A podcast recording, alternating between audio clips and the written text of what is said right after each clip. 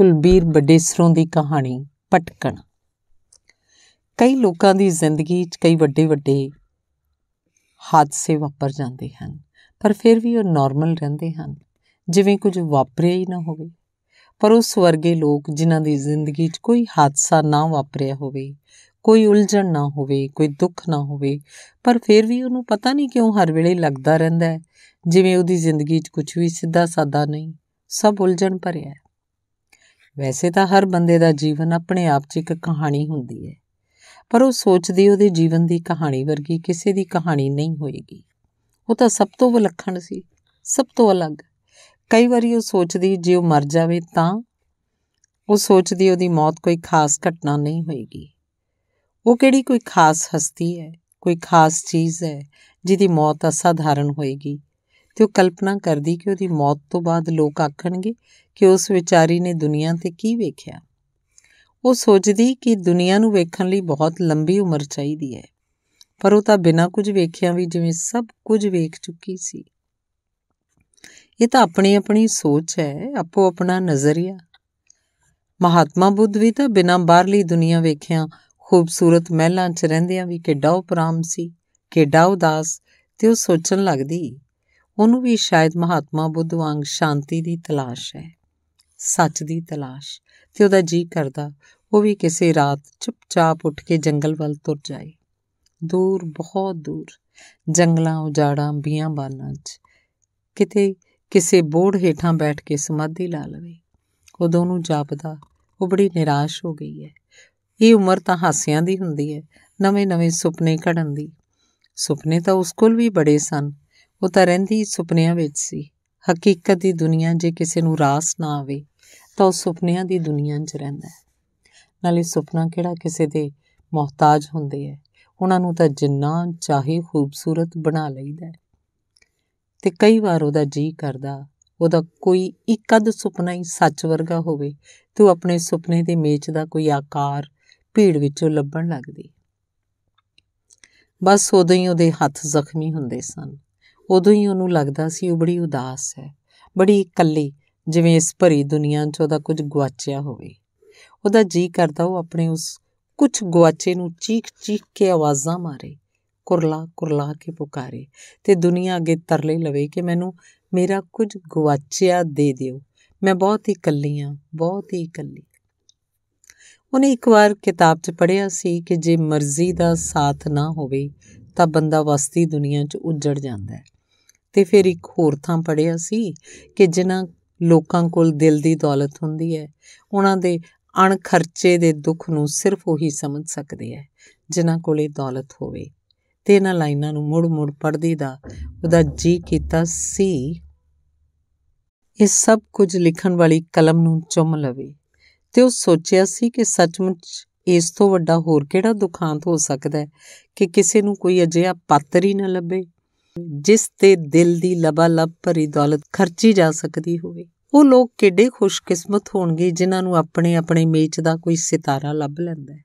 ਸਿਤਾਰਿਆਂ ਨਾਲ ਤਾਂ ਅਸਮਾਨ ਭਰਿਆ ਪਿਆ ਹੈ। ਉਹਨੂੰ ਤਾਂ ਆਪਣੀ ਭੁੱਖ ਤੇ ਹੀ ਸ਼ਿਕਵਾ ਸੀ। ਲੋਕ ਵੀ ਚੰਗੇ ਹੋਣਗੇ। ਉਸ ਵਿੱਚ ਹੀ ਕੋਈ ਕਮਜ਼ੋਰੀ ਸੀ ਕਿ ਉਹਨੂੰ ਕੋਈ ਚੰਗਾ ਨਹੀਂ ਸੀ ਲੱਗਦਾ, ਕੋਈ ਆਪਣਾ ਨਹੀਂ ਸੀ ਲੱਗਦਾ। ਪਰ ਅਚਾਨਕ ਉਹਨੂੰ ਉਹ ਸੋਹਣੀਆਂ ਜੀਆਂ ਅੱਖਾਂ ਵਾਲੇ ਦਿਲਕਸ਼ ਸ਼ਖਸੀਅਤ ਵਾਲੇ, ਅਗਾਹ ਵਧੂ ਵਿਚਾਰਾਂ ਵਾਲੇ ਸ਼ਖਸ ਨੂੰ ਵੇਖਦਿਆਂ ਹੀ ਜਾਪਿਆ ਸੀ, ਜਿਵੇਂ ਉਹਦੀ ਭਟਕਣ ਦੀ ਮਿਆਦ ਮੁੱਕ ਗਈ ਹੋਵੇ। ਉਹ ਆਪੇ ਤੇ ਹੈਰਾਨ ਜੀ ਹੋ ਗਈ ਸੀ। ਉਹਨੂੰ ਇੰਨਾ ਚੰਗਾ ਕਿਵੇਂ ਲੱਗਿਆ ਸੀ? ਉਹ ਜਿਹਦੀਆਂ ਗੱਲਾਂ ਸੁਣਦੀ, ਉਹ ਮੰਤਰਮੁਗਧ ਹੋ ਜਾਂਦੀ ਸੀ, ਕੀਲੀ ਜਾਂਦੀ ਸੀ। ਉਹਦੇ ਖੂਬਸੂਰਤ ਖਿਆਲ ਜ਼ਿੰਦਗੀ ਬਾਰੇ, ਮੁਹੱਬਤ ਬਾਰੇ, ਸੱਚ ਤੇ ਵਫਾ ਬਾਰੇ ਉਹਦੀਆਂ ਲਿਖਤਾਂ ਪੜ੍ਹਦੀ ਉਹ ਸੋਚਣ ਲੱਗੀ ਸੀ ਕਿ ਦੁਨੀਆ ਤੇ ਜੋ ਵੀ ਸੱਚ ਹੈ, ਜੋ ਵੀ ਸੁੱਖ ਹੈ, ਉਹ ਇਹਨਾਂ ਗੱਲਾਂ ਨੂੰ ਸੁਣਨ ਤੇ ਮੰਨਣ ਵਿੱਚ ਹੈ।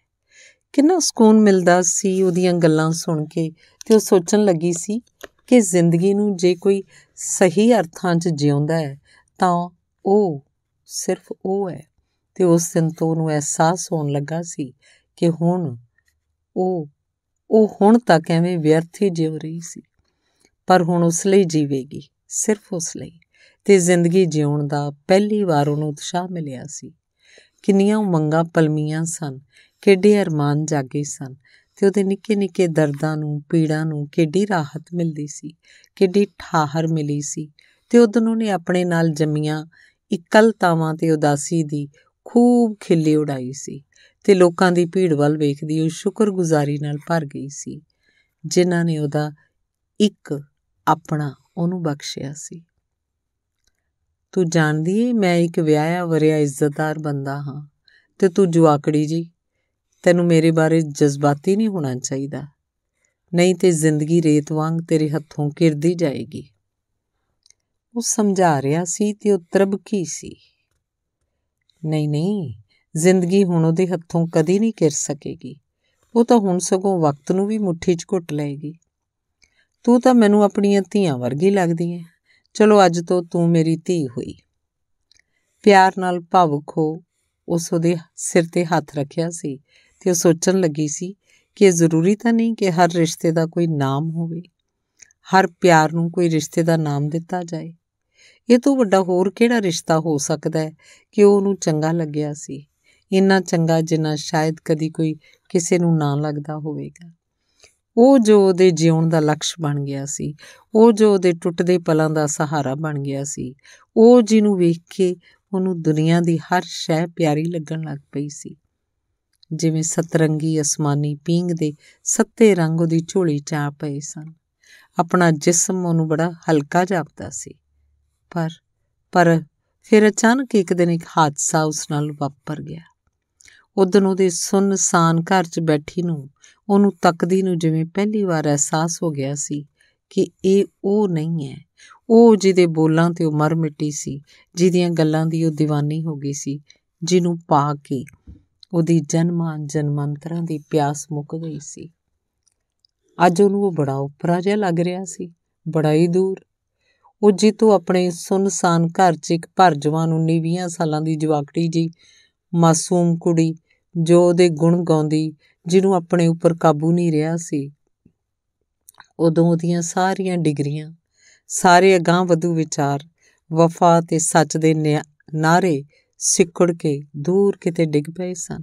ਬਾਕੀ ਰਹਿ ਗਿਆ ਸਿਰਫ ਇੱਕ ਮਰਦ ਜਿਹਦੀਆਂ ਅੱਖਾਂ 'ਚ ਇੱਕ ਖੱਚਰੀ ਜੀ ਚਮਕ ਸੀ ਤੇ ਬੁੱਲਾਂ ਤੇ ਘਟਿਆ ਜੀ ਮੁਸਕਰਾਟ ਤੇ ਉਦੋਂ ਉਹ ਇਹ ਵੀ ਭੁੱਲ ਗਿਆ ਸੀ ਕਿ ਉਹਨੇ ਤਾਂ ਉਹਨੂੰ ਆਪਣੀ ਧੀ ਕਿਹਾ ਸੀ। ਉਹਨੂੰ ਚਾਹਣ ਵਾਲੀ ਉਹ 19-20 ਸਾਲਾਂ ਦੀ ਜਵਾਕੜੀ ਜੀ, ਮਾਸੂਮ ਕੜੀ ਉਹਦੀ, ਕੁੜੀ ਉਹਦੀ ਕਿੰਨੀ ਇੱਜ਼ਤ ਕਰਦੀ ਸੀ, ਉਹਨੂੰ ਰੱਬ ਵਾਂਗ ਪੂਜਦੀ ਸੀ, ਉਹਦਾ ਨਾਂ ਲੈ ਕੇ ਸਾਹ ਲੈਂਦੀ ਸੀ, ਉਹਨੂੰ ਲਕਸ਼ ਬਣਾ ਕੇ ਜਿਉਣਾ ਲੋਚਦੀ ਸੀ ਤੇ ਇਸ ਤੋਂ ਵੱਧ ਹੋਰ ਕੁਝ ਨਹੀਂ ਸੀ ਸੋਚਦੀ ਤੇ ਅਜਿਹੀ ਔਖੀ ਘੜੀ ਵੇਲੇ ਉਹ ਕਿਵੇਂ ਕੰਬ ਰਹੀ ਸੀ ਹੈਰਾਨੀ ਨਾਲ, ਹਾਦਸੇ ਨਾਲ, ਬੇਵਿਸ਼ਵਾਸੀ ਨਾਲ ਤੇ ਉਸ ਅੱਗੇ ਸਵਾਲੀਆ ਨਿਸ਼ਾਨ ਆ ਖੜਿਆ ਸੀ। ਜਿਹਨੂੰ ਹੱਲ ਕਰਨ ਤੋਂ ਅਸਮਰਥ ਜਾਪਦੀ ਸੀ ਤੇ ਅਗਲੀ ਪਲ ਉਹਦਾ ਮੂੰਹ ਜਿਵੇਂ ਇੱਕ ਕੁੜਤਨ ਜਿਹੀ ਨਾਲ ਭਰ ਗਿਆ ਹੋਵੇ। ਉਹਦੇ ਅੰਦਰ ਜਿਵੇਂ ਬਹੁਤ ਕੁਝ ਟੁੱਟ ਭੱਜ ਕੇ ਕਿਰ ਗਿਆ ਹੋਵੇ ਤੇ ਝਟਕੇ ਨਾਲ ਉਸ ਆਪਣੇ, ਆਪਣਾ ਆਪ ਉਸ ਕੋਲੋਂ ਛੁਡਾਇਆ ਸੀ। ਸਾਹੋ ਸਾਹੋ ਬਾਹਰ ਵੱਲ ਭੱਜੀ ਸੀ। ਉਹ ਹੁਣ ਉੱਚੀ ਉੱਚੀ ਤਾਹਾਂ ਮਾਰ ਕੇ ਰੋਣਾ ਚਾਹੁੰਦੀ ਸੀ, ਪਰ ਰੋਣ ਉਹਦੀਆਂ ਅੱਖਾਂ ਤੱਕ ਨਹੀਂ ਸੀ ਪਹੁੰਚਦਾ। ਕੁਝ ਉੱਬਲ ਉੱਬਲ ਕੇ ਉਹਦੇ ਅੰਦਰੋਂ ਉੱਠਦਾ ਸੀ, ਪਰ ਗਲ ਤੱਕ ਆ ਕੇ ਰੁਕ ਜਾਂਦਾ ਸੀ। ਉਹਨੇ ਆਪਣੇ ਹੱਥਾਂ ਵੱਲ ਤੱਕਿਆ ਸੀ। ਜੀ ਕੀਤਾ ਸੀ ਇਹਨਾਂ ਹੱਥਾਂ ਨਾਲੋਂ ਸਾਰੀ ਦੁਨੀਆ ਤੋੜ ਮਰੋੜ ਕੇ ਰੱਖ ਦੇਵੇ। ਸਭ ਕੁਝ ਉਲਟ ਪੁਲਟ ਕੇ ਰੱਖ ਦੇਵੇ। ਲੱਟ ਲੱਟ ਕਰਕੇ ਬਲ ਉੱਠੇ। ਸਭ ਕੁਝ ਸਾੜ ਕੇ ਸੁਆਹ ਕਰ ਦੇਵੇ। ਸਭ ਦੇ ਮੂੰਹਾਂ ਤੋਂ ਆਪਣੇ ਤੇਜ਼ ਨਵਾਂ ਨਾਲ ਮੁਖੌਟੇ ਧਰੂ ਸੁੱਟੇ। ਸਭ ਦੇ ਚਿਹਰੇ ਨੰਗੇ ਕਰ ਦੇਵੇ। ਨੰਗ ਮਨੰਗੇ ਚਿਹਰੇ ਤੇ ਫਿਰ ਉਹ ਖਿੜ ਖਿੜਾ ਕੇ ਹੱਸੇ। ਕਹਿ ਕਹੇ ਲਗਾਵੇ, ਤੇ ਫਿਰ ਅਚਾਨਕ ਉਹਨੂੰ ਜਾਪਿਆ ਸੀ, ਮਲਕੜੇ ਜੇ ਕਿਤੇ ਹੋਈ ਕੱਲਤਾ ਤੇ ਉਦਾਸੀ ਉਹਦੇ ਕੋਲ ਆ ਖੜੀਆਂ ਸਨ। ਆਪਣੇ ਖਰਵੇ ਖਰਵੇ ਹੱਥਾਂ ਨਾਲ ਉਹਦਾ ਵਲੁੰਦਰਿਆ ਮਨ ਸਹਿਲਾਉਣ ਲੱਗੀਆਂ ਸਨ, ਪਰ ਉਹ ਹੱਸੀ ਜਾਂਦੀ ਸੀ, ਹੱਸੀ ਜਾਂਦੀ ਸੀ, ਉਹਨਾਂ ਤੋਂ ਵੀ ਬੇਖਬਰ, ਸਭ ਤੋਂ ਬੇਖਬਰ। ਧੰਨਵਾਦ।